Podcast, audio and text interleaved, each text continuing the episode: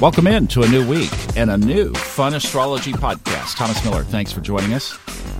I hope you don't mind the little thing at the beginning. I was playing around with that over the weekend on some other stuff for the Subconscious Mind Mastery podcast and thought, hmm, you know, uh, if you don't mind just a few of those announcements, and I won't keep it up for very long and we'll change it out, but you know, when you guys support those audiobooks, and you have so amazingly well, that it keeps Thomas gainfully unemployed because an employed Thomas means no fun astrology podcast. So, so I hope you don't mind that. I was playing around with it. Like I said, I'm not going to I'm not going to inundate it, so don't worry. But if you don't mind, just let me slip those in there so you know a few of the things that you might. Yeah, I might pick that up and listen to that. Well, anyway, let's move on to the chart today. We've got a stack of energy, and it showed up last week, and this is this is something I think we need to talk about.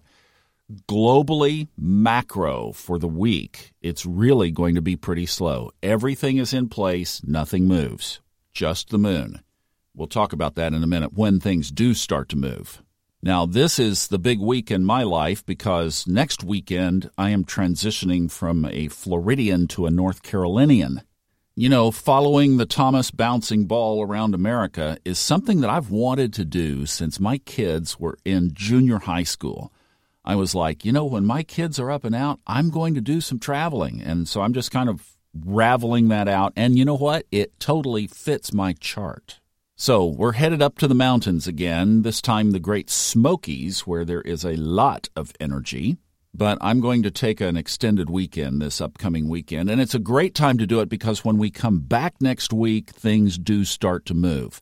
So everything is stacked up in Aries right now. As we are talking today, the moon is at 29 degrees Capricorn. So we've got a sign change on the moon as it moves into Aquarius, which it will do early this morning, 9:03 a.m. But yes, you are waking up into a void of course moon if you're in the United States. However, it won't last long. No other major aspects on the chart that we haven't already at least talked about, but I did here's what I want to talk about because we saw it show up so prominently last week and tragically with these shootings and this guy that drives a car into a barricade and kills a man at the Capitol building. I mean, can you believe these headlines? This does take me back to what I remember in my childhood. I wasn't very old but I do remember the riots of the 60s, and it's just like there's this tension. Well, that's Aries driven because the positive side of Aries is you fight to win, you get things done, you you stand your ground, you stand your space. You say I am here, I deserve my time on this planet, my time and space, and I'm willing to fight for it. And the shadow side of Aries is what we're seeing unfold. War, aggression, anger, violence. So, right now, who all is living in Aries? Mercury, Chiron, the Sun, Venus, and Eris. And all of that is in an aspect to the ruler of Aries, which is Mars in Gemini. It is a sextile, at least it's not a square, so it's a more easy or more relaxed, easier if you can call this relaxed but here's the deal with all of this energy in Aries, and it is going to stay in there for another couple of weeks. It's like a focal point in the chart because most of these aspects that we're seeing are, in a sense, it just forms a V somewhere in the chart. If it's a square, it goes out 90 degrees. If it's a trine, it goes out 120 degrees. Sextile, 60 degrees. Quincunx, well, there's nothing on the other side for quincunx, so we're not going to have one, at least not coming from Aries. So, with most of the planets still on one half of the chart, Mars has broken that nodal axis. So, we do have one planet on the other side. So, that Kalasarpa Yoga is not in effect. That ended on March 28th.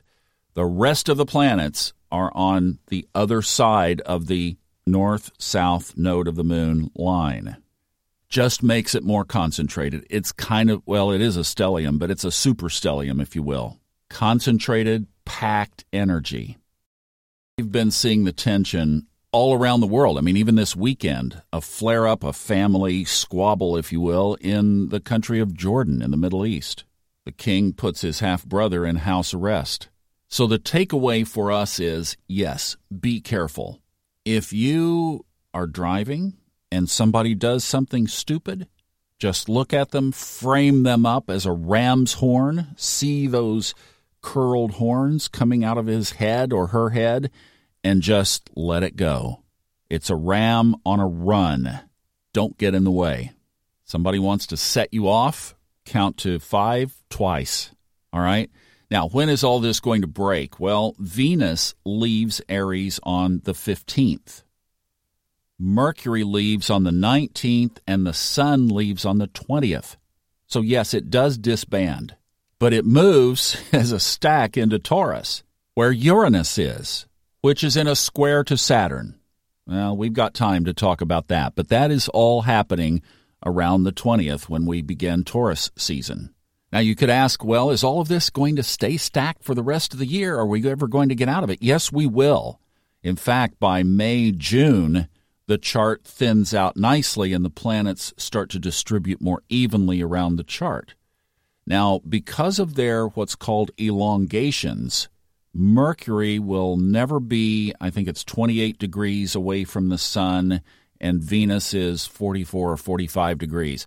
So, because of their orbits and because those planets are between the sun and Earth, they have a different kind of structure than the other the outer planets and they they only get so far away from the sun.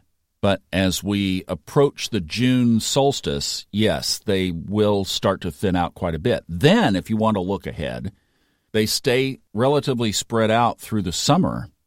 And then in November, they converge again in Scorpio.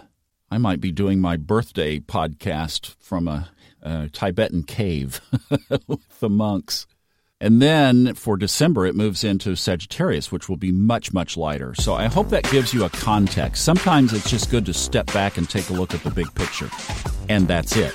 Got a listener question tomorrow, a guy who wants to ask about actually the book that I put on uh, the little commercial that you'll hear again tomorrow, and then I'll probably change it out. But uh, yeah, question about levels of energy and astrology coming up tomorrow. Thanks for joining us. Really appreciate it. Have a great day and I will see you again in the morning. Bye bye.